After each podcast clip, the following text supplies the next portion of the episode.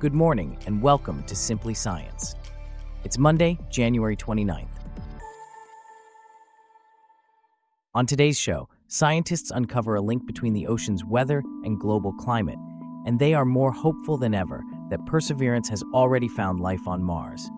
Plus, Clarivate launches the Web of Science Grants Index to help researchers optimize funding strategies. This coverage and more, up next. I'm David, and you're listening to Simply Science.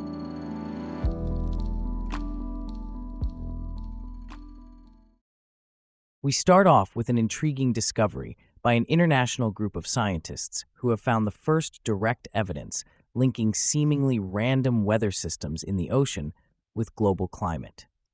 This team, led by Hussein Aluie, an associate professor at the University of Rochester, has provided a new framework for understanding the climate system by employing mechanical analysis instead of statistical analysis. Here with us to discuss this further is Celeste, a correspondent for Simply Science.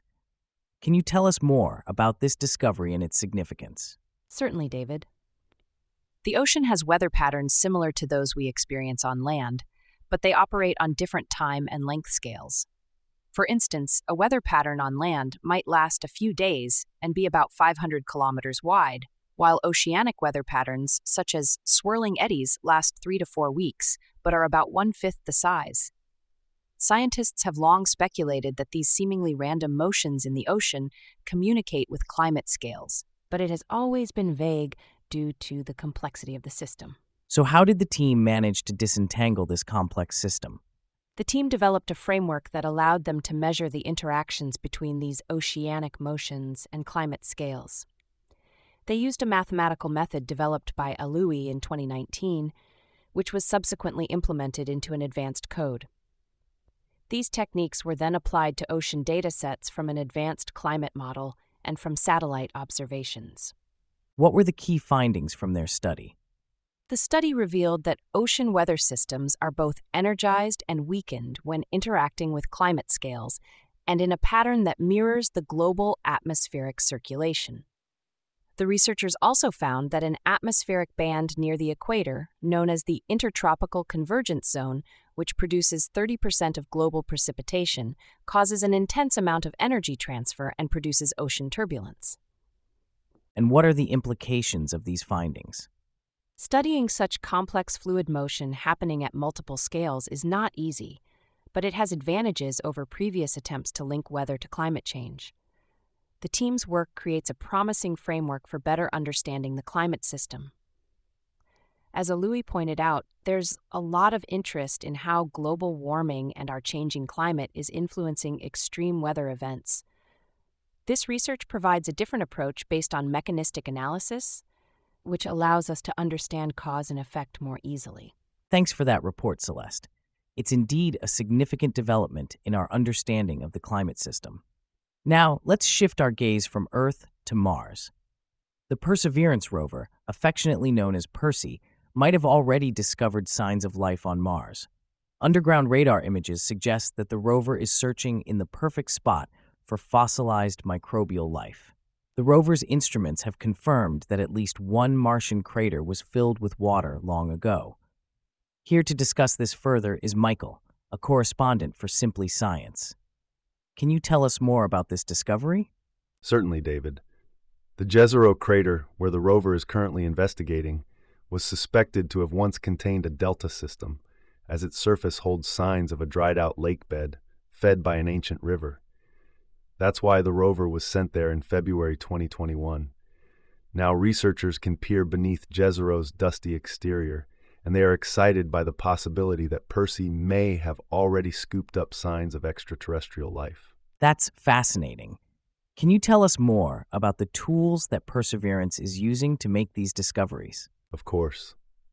One of the key tools on board Perseverance is the ground penetrating radar, known as RIMFAX. This system can detect ice, water, or salty brines more than 10 meters below the surface, and it can map layers of soil and rock down to 20 meters. The data collected by RIMFAX have provided an unprecedented glimpse below the Martian surface, in the very place where scientists suspect a lake to have been. And what have these underground images revealed? The images strongly suggest that the 4 billion year old crater, made by an asteroid impact, was later filled with younger sediment and rocks. These younger sediments could have been carried into the crater via water or volcanic activity. The horizontal layers of underground sediment seem to have been laid down in an aqueous environment that resembled an earthly lake. This lake could have taken up a sizable chunk of the Jezero crater, possibly stretching inwards as far as seven kilometers. So there's a possibility that this environment could have supported microbial life. Exactly. If Mars is anything like Earth, such a long lived aqueous environment would be an ideal place for microbial life to form. Already, Percy has drilled and captured several sediment samples from this region. Some of the rocks and dust Percy has collected even show intriguing signs of organic compounds. However, until a mission is sent to collect the rover's samples, it's impossible to say if these compounds come from biological or geological sources. Thanks for the insights, Michael.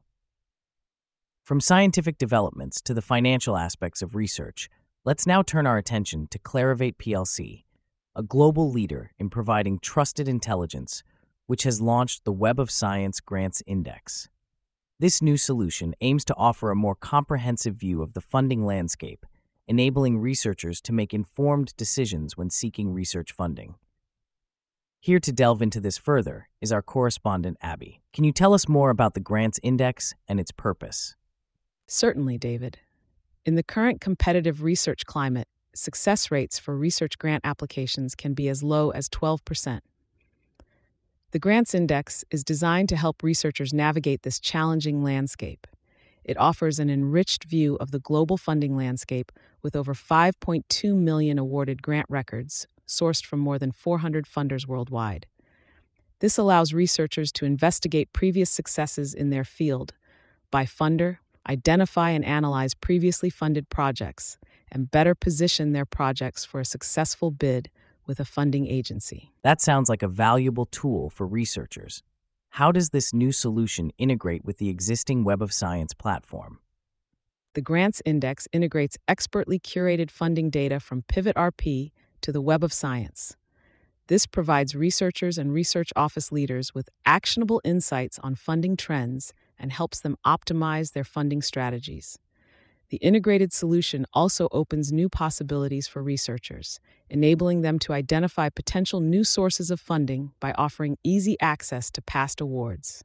It displays details of prior funding alongside scholarly research content, helping researchers build a more holistic view of the research landscape. What future enhancements can researchers expect from the Grants Index? Later this year, researchers will be able to claim awarded grants to their Web of Science researcher profiles and present published papers and citations that resulted from a grant in a simple, singular view.